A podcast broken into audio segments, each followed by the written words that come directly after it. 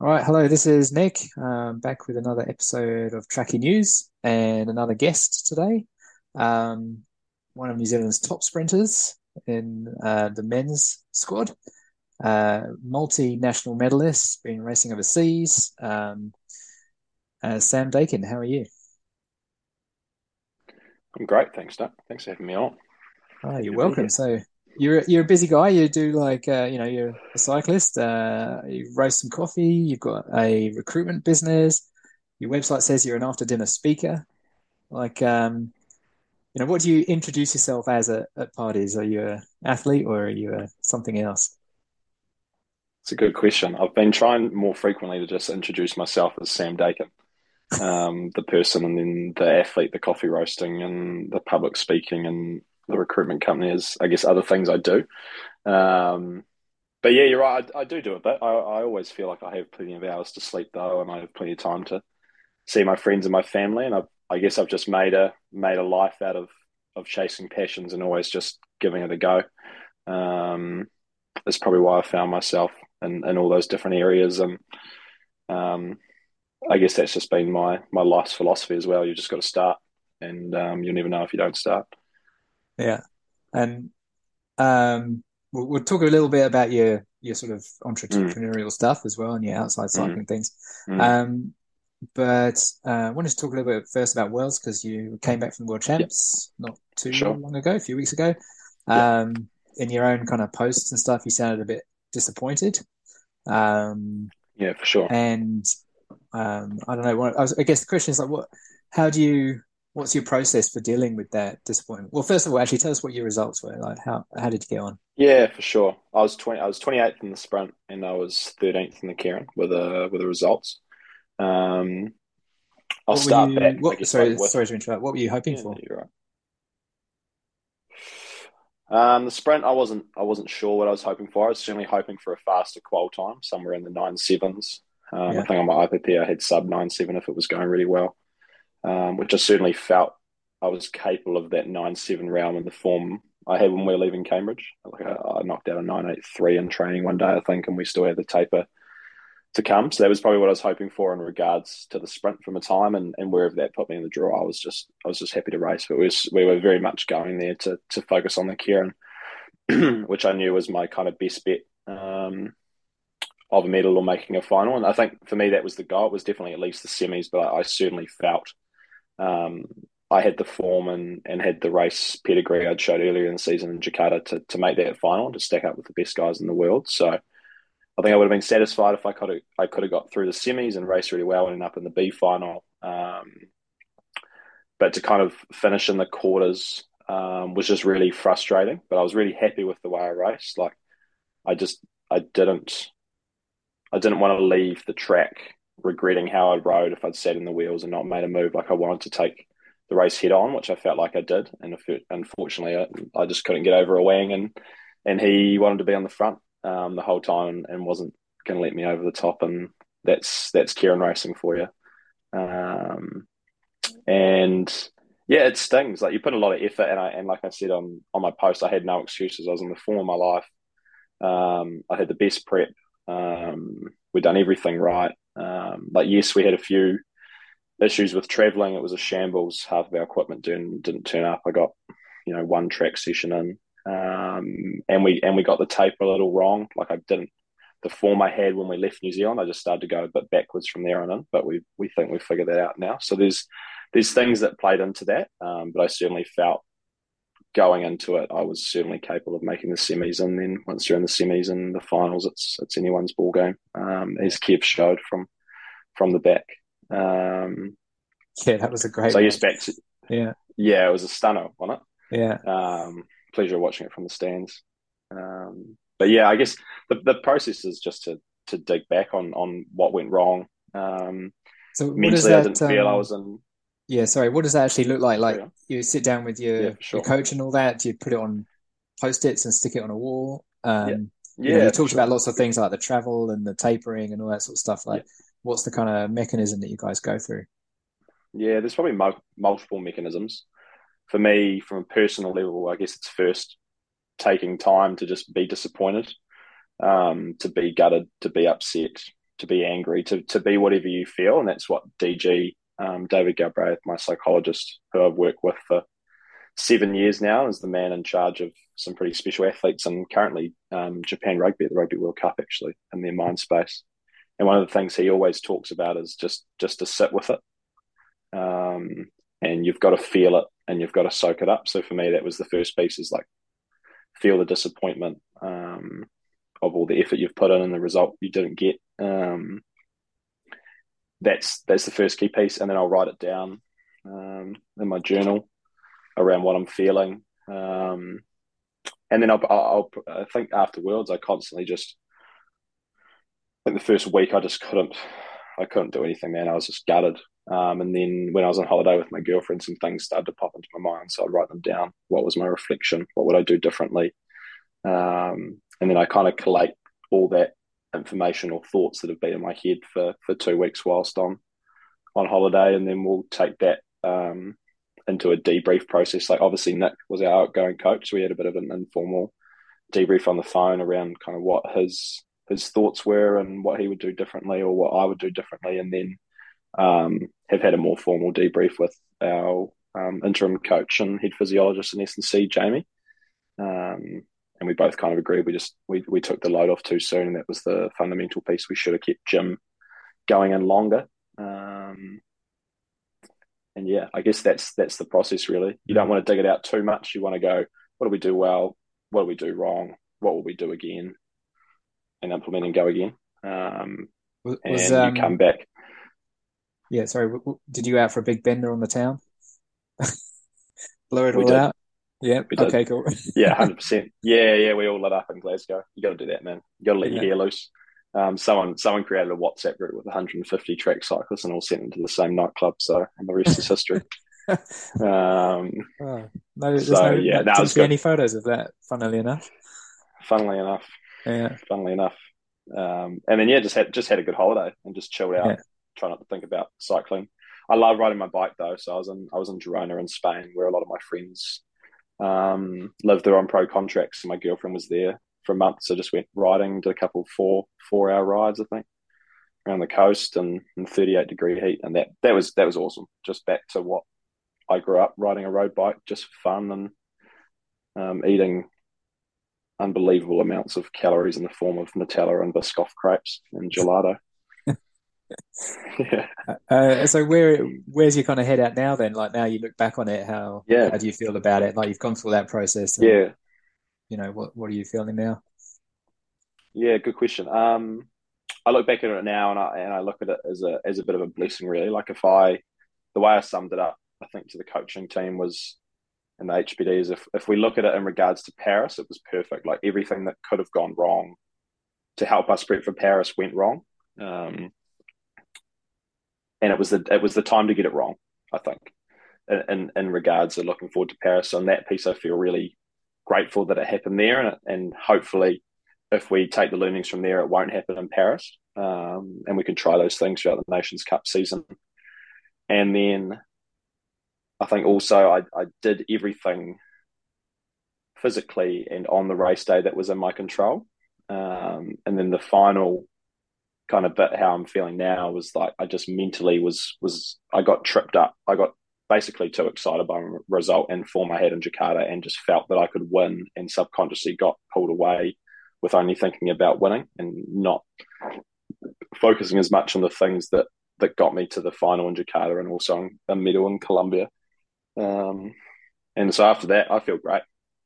I was hitting, uh, I was 12 watts off my um, all-time peak power PB in training today, which I, I never normally touch until I'm two or three weeks out from comp. And I'm pulling more weight in the gym um, than I've ever pulled. Um, so I'm just in a really, really excited spot. Um, we've got Champions League coming up in a month, so it's uh, yeah, it's it's a beautiful feeling. I think that's the I've been fortunate enough to work with DG for a number of years, who's got me into a pretty amazing headspace to be able to not push away those things, but then to come back and, and sit with them and then get excited again because this is this is what I love doing. This is my dream, um, and it's fun. Yeah. So, um, one of the many things you do is you're a promoter of mental health. I've seen, you know, you're on billboards. um, yeah. and yeah, post a little about it. Yeah. Um, yeah. Like how does all this kind of stuff that you're dealing with in your athlete life, you know, help you with this, or you know, what what prompted you to to sort of get involved in um, mental health and that kind of thing? Yeah, yeah, good question. Um, the first thing that prompted me to get in, involved with mental health is I guess I had a major battle um, with OCD and depression and anxiety for like two years. And for a long time, I didn't know it was OCD. I was just having these like kind of disturbing, like ruminating thoughts that started, you know, for like an hour a day. And like I can remember the day I woke up and it started, but I just thought nothing of it. And then went from an hour today to that's literally all I could think about. And it was just, it was just chewing away at, at everything I had. And I wasn't seeing my friends because of it. And, and I was going down a deep, dark hole. Um, and once I got out the other side, um, and I was thankful for the journey because it taught me so much and it challenged me.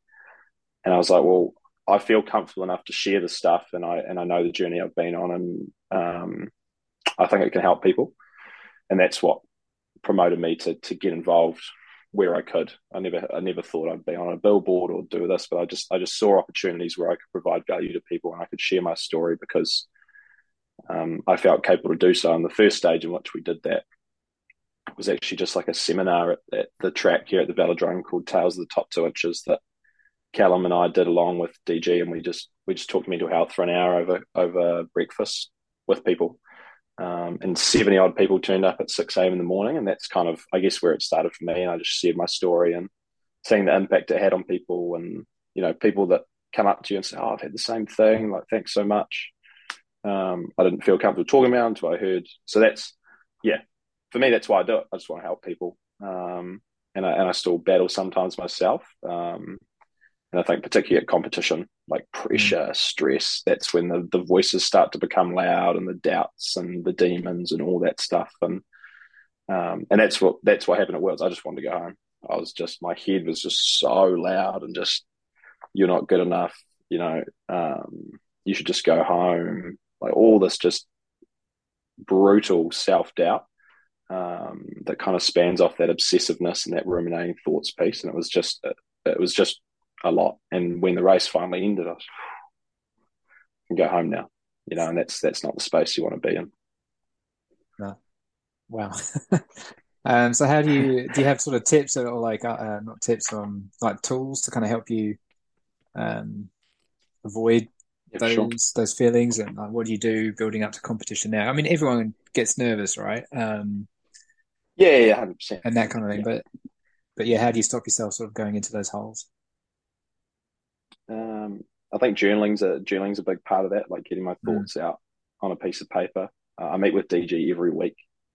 Um, sometimes it's for an hour, sometimes it's for five minutes, but it's just that that check-in point, and he'll just ask me how I'm doing, and I'll just talk um, about how I'm doing. And mm. I think that for me is a really um, a really key bit. It's that weekly touch point. And then I've also got um, he kind of helped us develop what we call the red and the green document. And on that document, the green is like what makes you feel good and like what are the positive things or thoughts that you have going through your mind. And the red is basically the darkness, the sabotage, the self doubting thoughts. So I've got that document that sits in the background as well to understand how those two things sit together and how they simultaneously live with each other um, and just mm. acknowledging mm.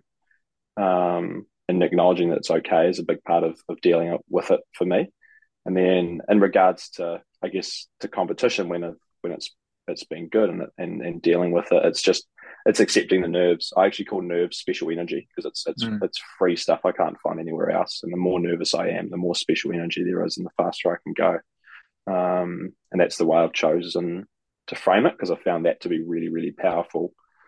Because nerves, nerves and stress is energy, and if you can rechannel that energy into the right place, mm. That's how you do superhuman special things. Um, so that's that's always the goal. Do I always achieve it? No. Did I and did I achieve it worlds? No, I, I got a little bit wrong. But when mm. I've got it right, it's it's magic. Yeah. Okay. Um, so yeah, I mentioned at the beginning there, you got a bunch of other interests as well. You, I think mm. the main one that we see mo- you promoting most is your coffee business, Slow Coffee. Mm-hmm. Um, yep. What got you into that? I think I read actually on your uh, website probably. that you didn't have a coffee until you were like nineteen or twenty or something. Yeah, yeah. So. I mean, cycling start. probably got me in. Cycling probably got me into coffee. To be fair, um, yeah, no, I wasn't. A, I wasn't a big coffee drinker. Like I maybe had a mocha on the way to school every now and again from BP, but certainly nothing I'd touch now. Um, and yeah, then I moved in with Eddie Dawkins back in the day, and he had a rocket espresso machine, and I started started drinking coffee there, and then I guess just kind of fell more in love with it, and more in love with the process that I could kind of turn this bean into ground coffee into a machine, and I could steam the milk, and it looked really pretty, and I could drink it in the morning, um, and it became a massive part of my routine and also part of our lives when we were traveling and socializing. Um, I guess as an athlete, well, cycling athletes, you're more likely to socialize over coffee more regularly than you would say a, a nightclub or a bar. Um, so it became a real touch point for me. And then I just got fascinated by how it gets from Kenya or Ethiopia um, into a roaster and roasted. And then I just found a roaster online one day and had a crack and bought it. Had no idea how to roast, not a, not a single clue. Um, and I just watched a lot of YouTube videos uh, and did a lot of reading and found slow coffee. And how's it all going? Yeah, it's it's going well, man. Yeah, it's got like I've been surprised with the kind of I guess recognition we've got online and within the within the coffee community has been really cool. Like we're not knocking the lights out. We're not going to take over Supreme or Press um, any day soon, but I'm really enjoying it. I'm really enjoying kind of applying my entrepreneurship learnings and knowledge that I've done at uni into into real life and understanding the struggles of I guess small business and then also trying to get creative and solve problems um, and also just try lots of new different coffees and challenge myself um, to do that and, somewhere else. And for me it's a real it's another place I can put energy into if the bike's not going too well or more energy into when the bike's going well and stuff like that. So yeah it, it's super exciting. I'm super excited to see um, where it goes in the future and having a having a place where we're making coffee for people and serving it the way we like is also really special. But I just feel touched every time someone buys a you have in the past like buys coffee from us and then buys coffee again. I'm like, man, like we've we've done something that people want to drink and they want to drink it again. And I think there's there's something pretty special in in that alone. Yeah, so you mentioned um, just uh, just off air that we were also that you're thinking about you know your life after cycling and that this sort of might be a mm. might be a kind of full time thing like you're are you 27 28 yeah you feel 27 like you're still, 27. Still I actually thought I was turning 28 yeah. Yeah. I thought I was turning 28 this year and then figured out it was 27 so I feel like I got a year back. Well there you go. So I mean I mean um you've still got many years ahead of you but like uh, it's interesting that you're you know thinking ahead like that do you do you kind of um yeah for sure. plan things think... out way in advance by nature or? Yeah by nature i'm i'm pretty pretty planned pretty well thought out. Um i don't necessarily like have it all written down on a piece of paper but i've definitely got it up up here in my head what i might like to do and i think um i have thought a lot about what happens after sport but the more i think about what's after sport the more i just want to keep doing this for as long as I possibly can because it's so much fun. Um, and I get to meet and work with so many amazing people and travel around the world. Um, but yeah, I have thought about when I leave sport, what would I like to do? Um, I think, and so it's the same with podium. I've looked at businesses or things I've done, but they can never get 120% of my attention because that's all going to cycling because that's what it takes to to chase the dream of winning Olympic gold. So I always get excited by the fact that if I put the bike to the side at one point what I could do, um, what I could do was slow and, and what that would look like. Um, and I won't know if that's something I enjoy doing full time until I do that. But I think at the moment that's where that's where my head's at. But I mean, I'm keen to keep going through the LA Olympics. So by 2028, that mm-hmm. could have completely changed. Yeah. I also could fall off tomorrow and, and not be able to ride again and have to go find a job. Um, so uh, I think it's important to to have those passions ticking along and have a think about yeah. what you want to do. Well, I don't do that, but um, yeah. So uh, yeah, you mentioned you're off to Champions League um, yeah. with Callum and Callum Saunders, and who else was going? Sorry, Shaane and Ellesse. Awesome, Shaane Fulton and Ellesse. So yeah, uh, should be awesome. You were the only men's sprinter at Worlds, though. Yeah, yeah. Um, there's no uh, team sprint for New, well New Zealand at the moment, or that you're not sort of No. actively working on there. It seems like um, you know what? How do you see the the state of men's sprinting at the moment? And I think Mm. um, having said that, I think we should probably acknowledge the women's sprint are absolutely amazing Yeah. at the moment. They've got some great Yeah. riders looking really good, but um, maybe not quite as strong on the men's side. Would you agree with that? Yeah, for sure. Yeah, totally. Yeah, it's the women's program is flourishing, man. It's it's really cool to see it. It's through it's through no accident. Um, I have the privilege to watch what those girls do every day, and I think watching Shan come back from her hip surgery and and the things um, she's been through in, in life is completely and utterly and, and inspiring, really. So feel privileged to share the gym and the track with them every day, and and watch what what they're going, and, and watch Ellesse win a world title was was also super cool. Um, but yeah, I think certainly for the men's side, it's it's it's in its roughest patch in a long time, probably in terms of results and in terms of depth. Depth, like there's certainly some guys coming through, um, and had like raced them a couple of weeks ago, and they've come on leaps, leaps and bounds, which is awesome. Um, and excited to see where they all end up in a couple of weeks. So there's a, I think there's a couple of them coming in to train with us and stuff like that, and that's what we need to do more of.